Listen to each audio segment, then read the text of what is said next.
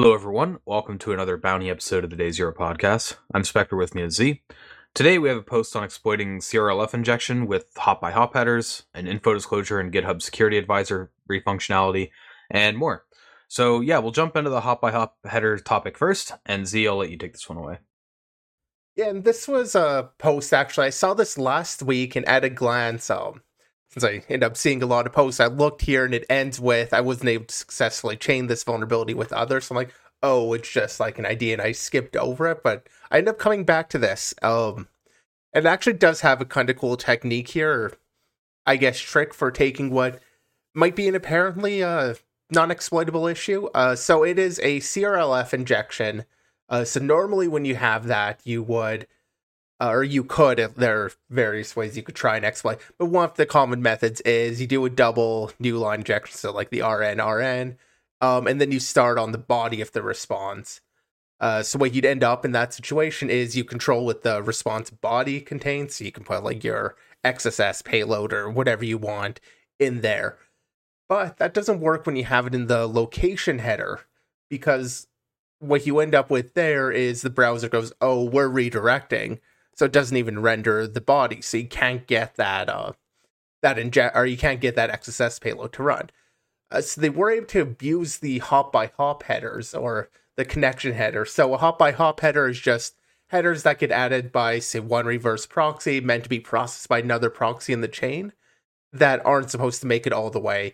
In this case, it's coming. Uh, it's on the way out, so it's not supposed to make its way all the way to the end user. It could also happen in the other direction, going into the uh, uh, target or backend system. And what you would do with those is you add those headers, and then in the connection header, you would just include the name of that header, and that just tells the proxy, hey, this is a hop by hop header, so remove it before passing this along. Like after you've done your processing, get rid of this header. So they just went, took that header, and said, hey, the location header, that that is absolutely hop by hop. Just remove it. You don't need it anymore. Um, and by including that, this connection location as part of their injection, so uh, using the injection, they injected the connection header, put location in there, telling it drop the location header. Now it's no longer redirected. It's still in HTTP 3. Point, or uh, 302. Uh, so in theory, it's supposed to be a redirect, but without the location header browsers will render the page, giving them the access. So I thought it was a cool trick. I actually remember uh, years ago, before I even had much of an awareness of the hop by hop headers and doing this. Um, I remember being in this exact situation and not being able to exploit this issue very well. I did have some little like JavaScript URL thing, if I remember correctly, was kind of the solution I went with just to show something, but yeah, that's that's not a very effective uh, exploitation trick. So I really like the solution, and I like seeing the abuse of these hop by hop headers because I think that is kind of a newer or more recent area of research. Seeing people abusing those in different ways. We've seen it with uh, a request smuggling being used there to either create a request smuggling or do something with that. So it's interesting to see the application of that because it is a functionality of HTTP that isn't intuitive and isn't necessarily obvious unless you've kind of dug into it a bit. Yeah, I mean, hop by hop in general is just uh, really difficult to keep track of and manage. Um, it causes a lot of vulnerabilities and like networking stacks too, because it's it's just so tricky to to deal with. So uh, it's not surprising it can be abused in this way, more on like the web, uh, like HTTP side too. So yeah, uh, like you said, I thought it was a cool trick, and uh, I'm sure there's there's others that are would probably end up in similar situations that could use it. So uh, something handy to know for sure. All right, so we'll get into our next topic, which is a uh, HubSpot account takeover. Um, which HubSpot is like a customer relationship management platform or CRM, um, which has a bounty program on Bugcrowd. And uh, yeah, so um, I'm going to jump through a lot of this post because a lot of this post is like um, trying different things and then finding out they don't work. it's uh, it like keeps baiting you a little bit. Um, yeah, but... like this post felt a lot like here's everything I tested for. I don't know. I mean, I oftentimes like seeing the posts that include like their failures. This one though, it's a little bit feel... too over explained though. yeah, this this the way they went about this, like when it's failures in terms of, like the dead ends or rabbit holes you go down, great. this I feel like they could have just summarized with like their test case list and been like didn't work rather than explaining everything here. I don't know. Uh, That's me. Uh, but I'm very focused on the vulns. I'm sure somebody could learn out of this too. So yeah. So getting into what did end up working, what what the vulnerability was, was um, they noticed that if you passed uh, an href parameter, which um, like yeah, so it's in the password reset functionality. Um, I should have said that earlier. I kind of skipped over that. Um, so that's where he initially started investigating, found this login portal, noticed the password reset functionality. It's a pretty you know it's one of the first places you go to when you're looking for bugs. Um, and the flow is as you would expect. You enter an email, send a clickable link to it with a token or whatever for the password reset. Um, now, what they noticed was that when they like tampered with the request for that password reset, if they passed an href parameter in, um, it would get used to construct the link that would um, like the, the clickable link that would be sent to the email, um, and that seemingly wasn't validated. So, as an attacker, you could just send like a password reset request uh, on behalf of a victim account and set the link to point to a server that you control and then you'd be able to like mitm or capture the token or registration number that would be passed into that link so it was it was kind of a weird um, flow like i'm not really sure why it would take an untrusted href and use it to build the link like that it is uh, it's a little hidden, bit weird It is a hidden functionality, so they did have to do a little bit of brute force to actually discover They the did, fact yeah. there was the href parameter.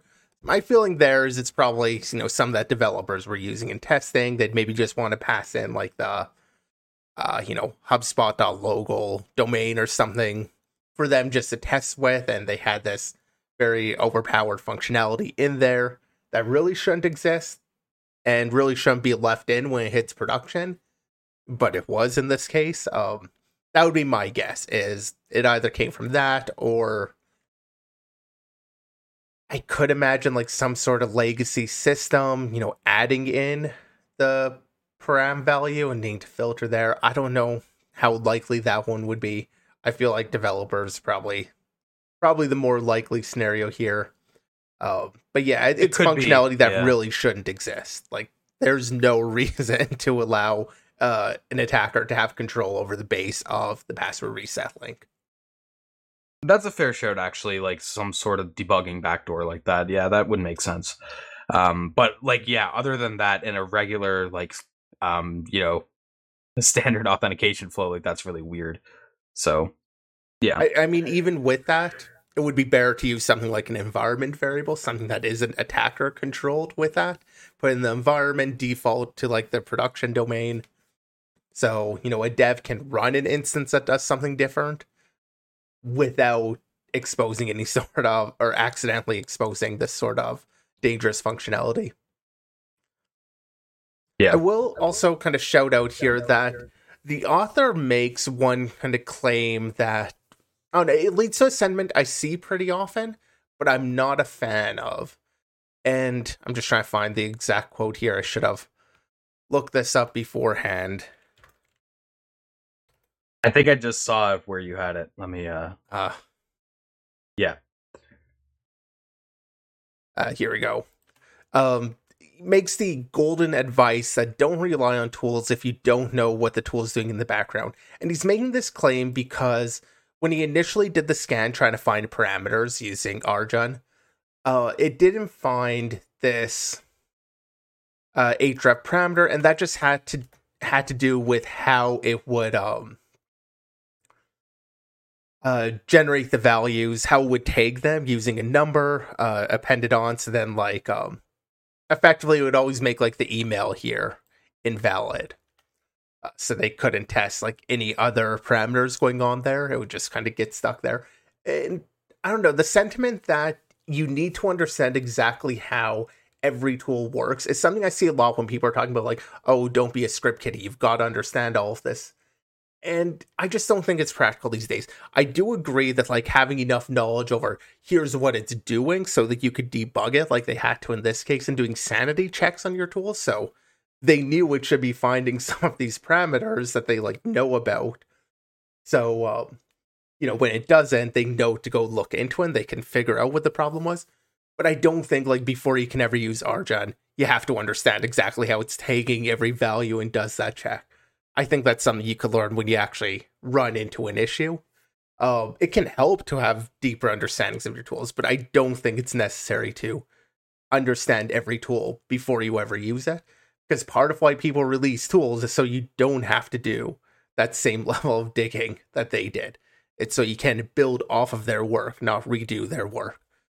Um, it's like you know how many of you understand everything about you know using burp or whatever like you might have a reasonable understanding but not necessarily everything so i don't know it's a sentiment i see a lot and a lot of people toss out there that i just want to mention that i definitely disagree with i think having an understanding is important but it's not essential to using every tool Sorry if a uh, phone ring came through there. By the way, I, I don't think anything came through. Oh, okay, good. Uh, so that won't that won't confuse anybody. Yeah, I, the way I'd put it is, it would be ideal if you would understand like what the tool is doing at a like lower level, I guess. Um, but yeah, putting it as like a requirement, uh, I kind of disagree on that too. Um, because like you said, like the, the, the point of the tooling is to, you know, abstract some of that away from you and also you know cover the implementation details so having to know how it's implemented is kind of defeats the purpose a little bit. Um but yeah i mean it's there is some you know fair point to it though like it, it will help you understand things if you know what's going on under the hood. Um so that's why i say it would be ideal but yeah it, it shouldn't be required. Yeah you're more effective when you understand exactly what your tools are doing and you know that low level. That's absolutely true, but you don't need to reach that level of understanding before you get started. I I'm a big fan of learning as you go, not wasting time like sitting there needing to learn everything before you get started. I feel like a lot of people get trapped in, well, I don't understand this, this, or this, therefore I'm not ready to start and hold themselves back. And I think this sentiment is doing exactly that. It's holding people back. Yeah. All right, so uh, we'll get into our next post by Ophion Security, and it's about an information disclosure in GitHub through the security advisory feature, which you know is always fun to see security features being turned around on the target. Uh, so the bit of background here is that GitHub allows maintainers to draft a public security ad- or yeah, public security advisory, um, which we've covered quite a few of in the lifetime of this podcast. Um, and in doing so, you can create like a temporary private fork for trying to collaborate on a fix and review it and everything before uh, you know, disclosing it. That way you're not publicly dropping an 0day. Um, and in November, they added the ability for orgs to allow external users to report vulns to their public repos. And in this case, the external reporter is added as a collaborator to the vuln report, um, you know, they get special permissions to be able to comment on it and accept credit for it. Um, and on the private fork, they're also added as a collaborator to the repository, um, though with some limited access. So, like things like issues, downloads, projects, and uh, the GitHub Actions and CI/CD stuff were off limits. Um, what they ended up finding, though, was that the code space feature was uh, still enabled, for people that were pulled in on the the private fork. Um, and for those not familiar with CodeSpace, and I don't really use it either, um, I had to look into it a little bit. Uh, it's basically a cloud hosted dev environment that you can use for like collaboration. Uh, it's ran in the cloud on a VM and whatnot, um, and you can run like VS Code and a few other different editors and environments in there. Um, but what's important is that CodeSpace has this, you know, um, sister project called CodeSpace Secrets. Um, that way, you know, in the div environment, you can access like API keys, SSH keys, tokens, um, anything, any like kinds of secrets like that. Um, and those can be scoped to like the org, the repository, or personal use. And the problem there is an attacker can basically utilize their access through the private fork to access the code space. Um, and they can exfil these secrets from the environment by literally just running the env command inside of the code space terminal. So um, it's just kind of an overlooked uh, functionality, giving you know somebody that uh, was given access to private fork a little bit too much access. Um, so yeah, it was a bit of an interesting flow. Um, it's something that you'd really have to think about and be looking for. Um, but it, it it's pretty impactful because they actually show that this could be escalated to attacking GitHub itself. Um, because near the end, they mentioned that um, GitHub's enterprise importer repo uh, has this external vuln reporting functionality enabled. Um, so if this attacker, like if an attacker tried to abuse this chain uh, or like issue on that repo, they'd be able to dump GitHub secrets such as the Go proxy token, um, which could give you access to multiple internal repos of GitHub uh, with read write. So Yeah, I yeah, think it's, a mitigating factor here is the fact that the secrets leaked are the organizational secrets. So, like, you do have to have set up some of those org secrets in order for them to leak, and you don't get access to the Yeah. repo secrets. Uh, or, you know, personal secrets, of course. You get your own for that. But it is more or less like you're going to be leaking those organizational ones that get added to every repository. Um, so like it, it is a mitigating factor, but not necessarily that important. Like there definitely are important secrets that are stored as organizational secrets too. Uh, yeah, mainly what that's going to change is like who would be targeted with this sort of attack. Um, it, it's going to be oriented more towards like enterprise and stuff like that at that point, uh, instead of like individual, uh, like you know indie Yeah. projects or whatever. yeah, but I did I I like this vuln. I thought it was kind of neat just seeing it abused. One, as you said, the security aspect, know, seeing a security functionality get abused for a security issue. It's always just fun to see. Um, you know, kind of hate it, but also it is fun to see things abused that way. And also just the fact that it is kind of a logical thing. Code spaces have are like they need certain environment variables, things should be passed in there. It makes sense to kind of have these sort of secrets. It's just the way this gets exposed is maybe a little bit unexpected, a little bit non-intuitive.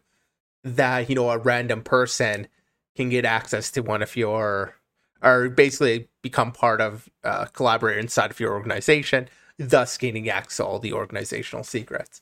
Like it- is a little bit non-intuitive on in that sense. Uh, but definitely a cool vuln. Uh, what did you mean by like kind of hate it? Sorry, I, I just um, well, it's a security issue. I mean, I don't, I don't want to promote and say, yeah, I just, I love seeing everything being vulnerable. oh, I see. Okay. So, Uh, like, you know, hate to see it in that enough. sense, but as somebody who does the vuln research, I like seeing it. But like, it's not good for everybody else. Yeah, I get you. Uh, especially these those sorts of web issues in GitHub where it can affect everybody. Yeah. Um, fair, fair enough. I was just I just wanted some clarification on that. All right. Um, so for our last vulnerability, or rather multiple vulnerabilities, we have a CorePlague, which is some vulnerabilities in Jenkins server, uh, which I'll let Z get into. Yeah, and there's a, uh, like I said, a couple here, but they really start from the same place.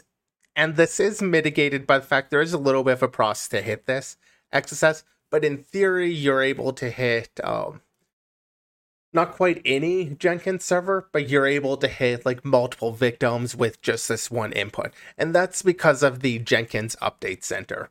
So, you know, you run your Jenkins server, you can go, you can look at uh, available plugins and such to see, hey, what's out there? What can I install? What can I do with it?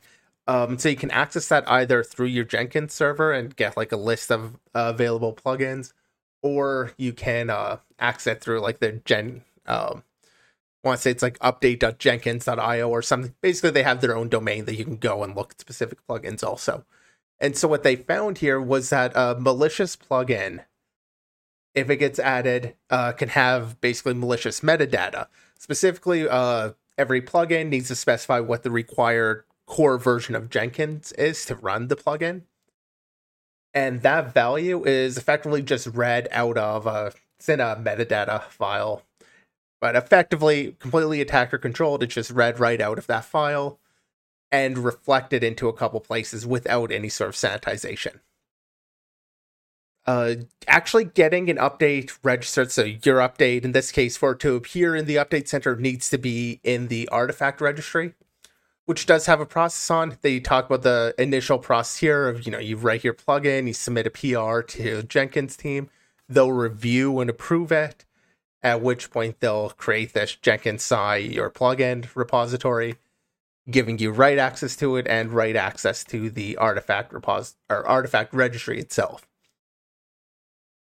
With your first release, there is a bit of a approval process that goes through. Uh, they mentioned that it is just a procedural process.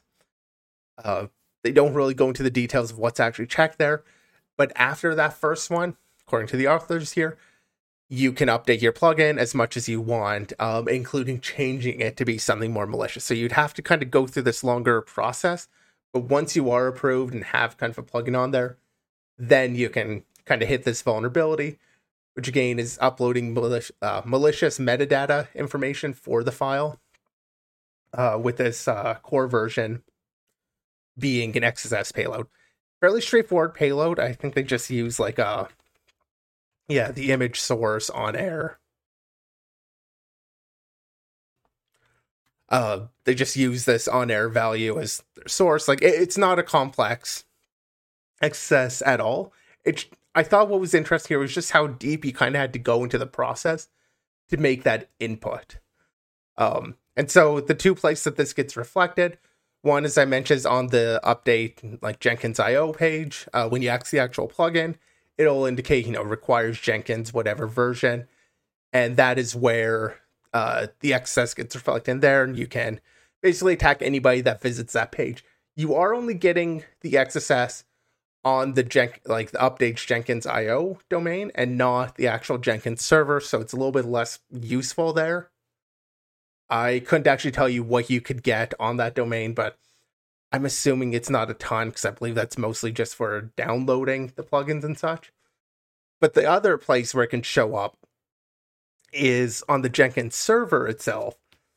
When it's listing the plugins, if a plugin ha- or has a required version that's greater than the uh, server's version, it'll issue this little warning saying like, "Hey, this uh, you know requires a newer version." And it'll reflect the version into that warning, which then gets you know reflected onto the page again without any sanitization, giving an XSS on the Jenkins server itself. That sounds a lot more powerful. The problem is Jenkins does a little bit of filtering to say, uh, basically generates like a bunch of JSON files containing all of the available plugins for each version. And in theory, it shouldn't even show uh, those that have a version that is um, greater than the Jenkins server. It's just going to filter them out right at the beginning. It's never even going to see it. So you can't just go and add like version 1 million, say that's your required version, have everything uh, reflect this uh, cross site scripting uh, they kind of do this. They call it their uh, they call it their tiering or whatever. Uh, yeah, site tiering mechanism. It does that, so that does limit the amount of instances that can be hit. Uh, these the tiering only goes back so far. It only generates these JSON files. They mentioned back about 400 days, simplifying the process. They don't go into detail about how exactly that process works, if it's like X number of versions back or whatever. But at the present, if your version is older than the oldest kind of list that they maintain, you'll just be showing the oldest list they maintain. And that is the case where you can end up having this error show up. Um, effectively, if you have a version that's too old, so older than 400 days at the time of writing at least, uh, I'm not sure if that's a rolling window. I'm kind of hoping it is. In the way that they talk about it, it feels like that's a rolling window. So, like, they only maintain the last, say, 100 versions or something. I'm not entirely sure about that, but the way they talk about it makes it sound like that's a rolling thing. So it's not like, you know, in 100 days it's going to be 500 days old or something. But anyway, those older than the 400 day mark, older than that oldest version, those can end up showing this errors. It pulls down the updates and see some that are for the oldest maintained list version. Thus, they can still get the XSS on unupdated Jenkins. Uh, and then getting RC, once you have XSS on the Jenkins server, it was opposed to the scripts endpoint. Literally, I mean, Jenkins runs code. It's what it's supposed to do. I'm not surprised that they could trivially take it to code execution once they had XSS. There really wasn't much to it. Main thing I thought in, that was interesting here was really just how deep they kind of had to go to get this input. Being that's inside of, I guess I didn't talk too much. I just said it's part of this metadata, but you'll compile up your uh, your plugin that you or like your artifact that you'll upload. The HPI file ends up being a zip file inside of that. You've got the metadata as its own little file inside of there. Uh, this manifest file. So I mean, you had to go, had to think about the inputs a little bit. It, it's just one of those. It gets a bit more of a lateral thinking source on a, a finding this input. So I thought that was kind of neat. But yeah, the XSS itself isn't too straightforward, and it is mitigated by the fact that most versions aren't going to show plugins for uh, newer versions of Jenkins. So if you're keeping your Jenkins updated, you're never even going to see this error with the issue. Yeah, something else I thought I'd give a quick shout out to is uh, towards the bottom of the post. Um, they have this little section about bringing the malicious plugin to the front. Um, there's not really a vulnerability there, but they just talk about um, how they could potentially try to get their attack like uh, you know more widespread. Um, and basically, that's just because like uh, as a file gets referenced whenever like a Jenkins admin tries to search for a plugin and access the plugin list, um, as part of the processing, it'll go through like the plugins and the lists and do a check on the plugin's required core. Um, and uh, or sorry, yes, let me jump back a bit. Um, so yeah, basically what they were abusing there was just like the metadata. Um, so it would search for like the metadata see if there were keywords that would match your search term, stuff like that. Um, so basically, like tag bombing, uh, nothing too crazy, but I thought it was a little bit interesting in the context of like a, a vulnerability or attack like exploit scenario. Um, I thought that was a pretty cool way of leveraging it. So I thought I'd give that a quick shout out. It is there. I'm not going to go into it too much. Um, but yeah. Yeah, so, I mean, it's there, but oh no, I feel like the restriction just not even getting displayed at all feels like a pretty significant mitigating factor in general. That's that's fair. Yeah. All right, so uh, we'll get into the shoutouts. Uh, I'll let Z get into them. We have two of them this week, and then we'll wrap up the show.